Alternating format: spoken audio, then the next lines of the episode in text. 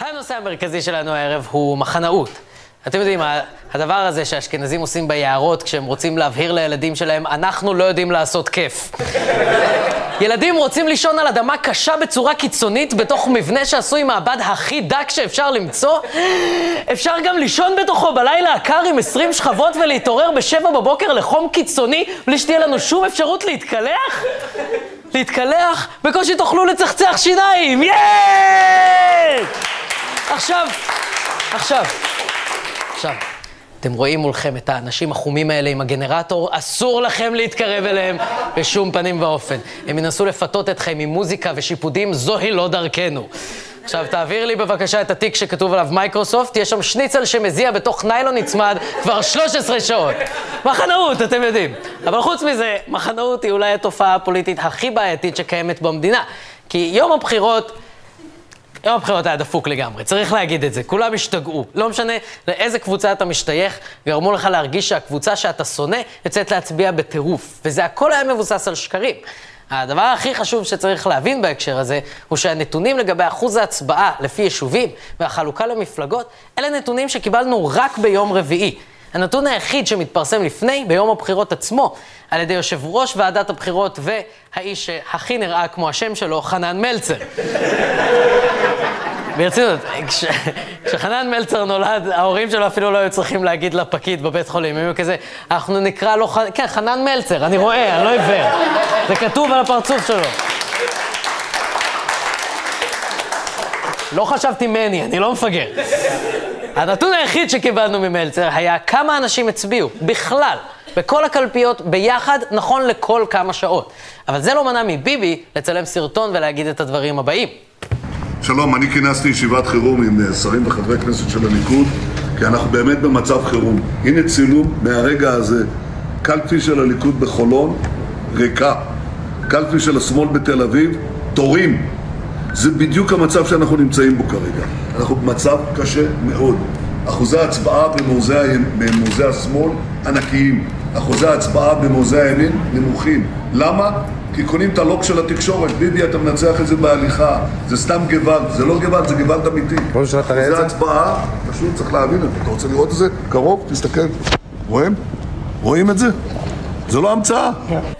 אלוהים מדהים, האייפד נחבא מהפדיחה. היה כזה, לא, לא, לא, לא, לא, ביקשתי שלא תצלם אותי, לא, לא, לא, לא. איזה בושות, מה, מה זה קלפי של הליכוד? מה זה קלפי שמאל? איך אתה מנסה להלחיץ מישהו עם התמונה העלובה הזאת? כמה סתומים אתה חושב שאנחנו? אתה אשכרה המצאת נתונים שלא קיימים, והקרצת איזה תמונה של שני חללים אקראיים, ואנחנו אמורים לצאת ולהצביע בגלל זה? ועזבו, אם אתם חושבים שהשקר הזה מופרך, אתם חייבים לראות את תצוגת המשחק המדהימה הזאת של ביבי מאותו יום בחירון, בסרטון שבו הוא לא יודע שמצלמים. זה באמת אחד הרגעים היפים בחיים שלי.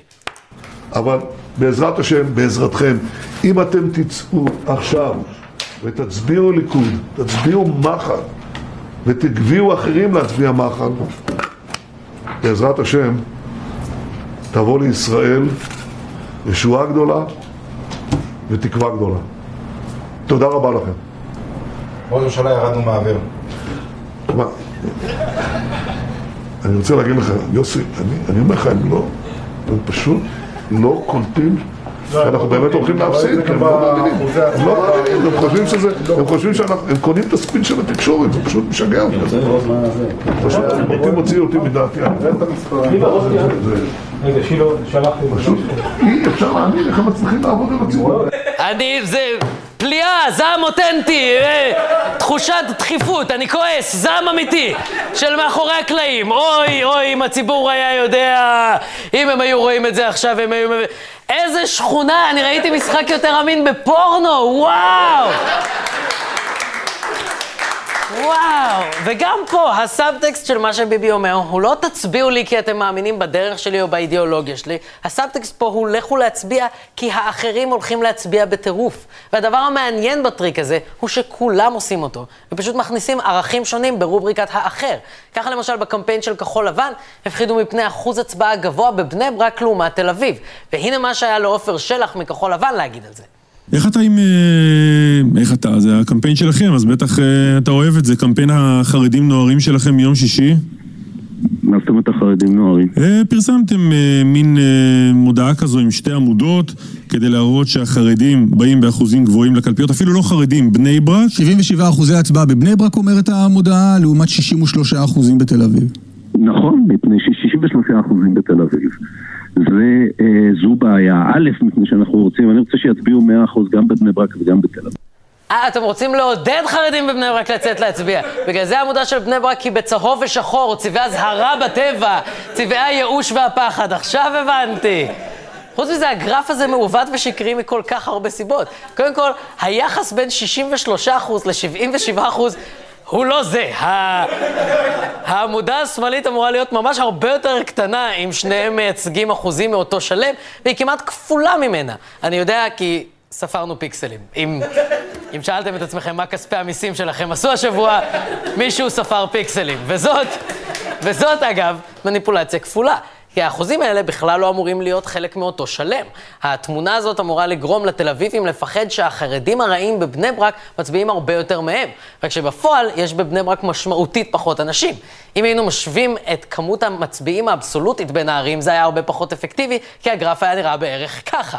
עכשיו, אני לא בטוח אם זה נעשה בצורה הזאת כדי להפעיל עלינו מניפולציה זולה, או פשוט בגלל שביש עתיד לא לומדים לימודי ליבה. אבל הרעיון הוא זהה לזה של ביבי. זה אותו רעיון. איפה שאנחנו גרים ומצביעים זה הטובים, ואיפה שאנשים אחרים גרים ומצביעים זה הרעים המפחידים עם העמודות השחורות שלהם. ואל מול הקמפיין הזה של כחול לבן, וכשגם ליברמן החליט הפעם שהוא מריץ את קמפיין האנטי-חרדים שלו, מן הסתם היה בדיוק את אותו קמפיין מהצד השני. לצערי הרב המגמה ממשיכה. מה שהתחלתי לומר, המגמה ממשיכה, אה, וזה באמת, באמת, באמת שעת חירום.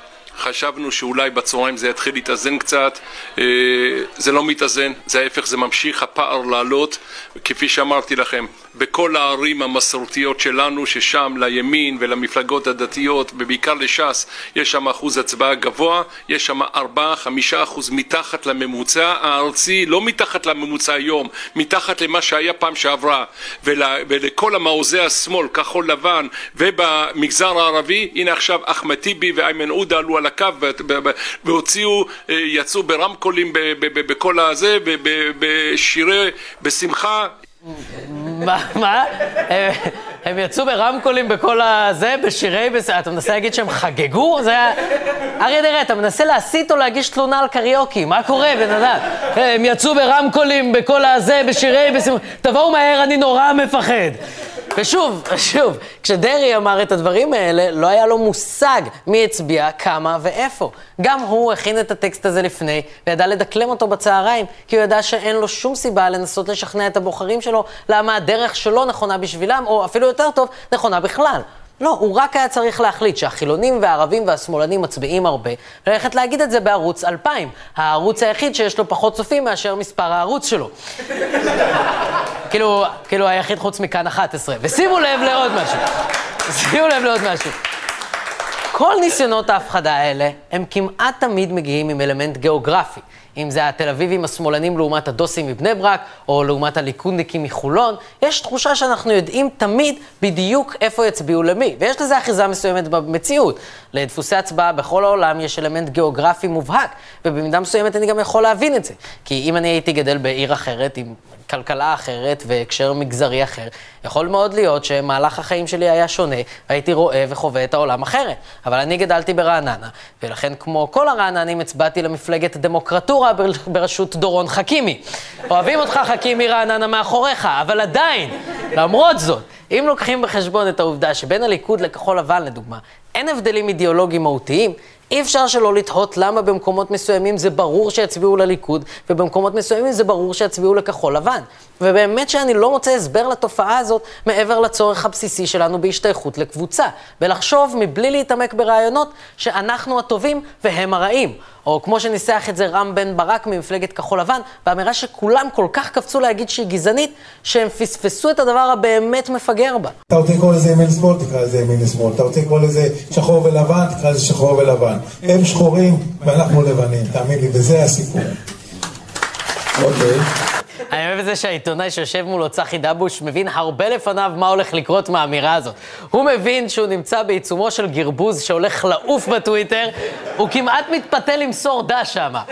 אה, אוקיי, זה הולך לעוף בטוויטר. אה, הרבה אהבה למיקי, מיקי, אם אתה רואה אותי עכשיו, שרוף עליך. אבל שוב, מעבר לפרשנות הגזענית הדי קלושה, כמה בן שש אפשר להיות? אתה אשכרה מסתכל על העולם בתור הם בני חושך ואנחנו בני אור, ואתה באמת חושב שהם לא רואים את הסיטואציה, אותו דבר רק הפוך? כאילו, מה אתה מצפה, שדוד ביטן יגיד, לא, אני חושב שאנחנו בבירור הרעים, לא, נכון?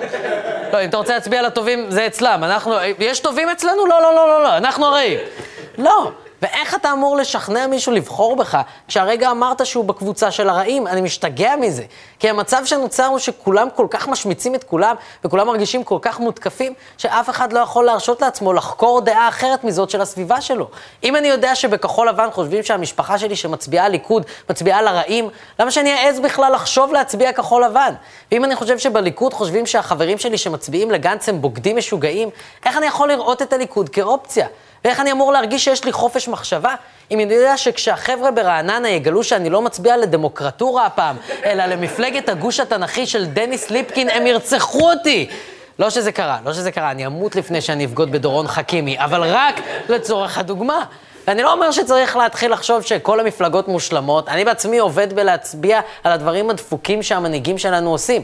אבל אנחנו עושים את זה פה מתוך תקווה לשפר את השיח הפוליטי, ולא כדי להרוס אותו.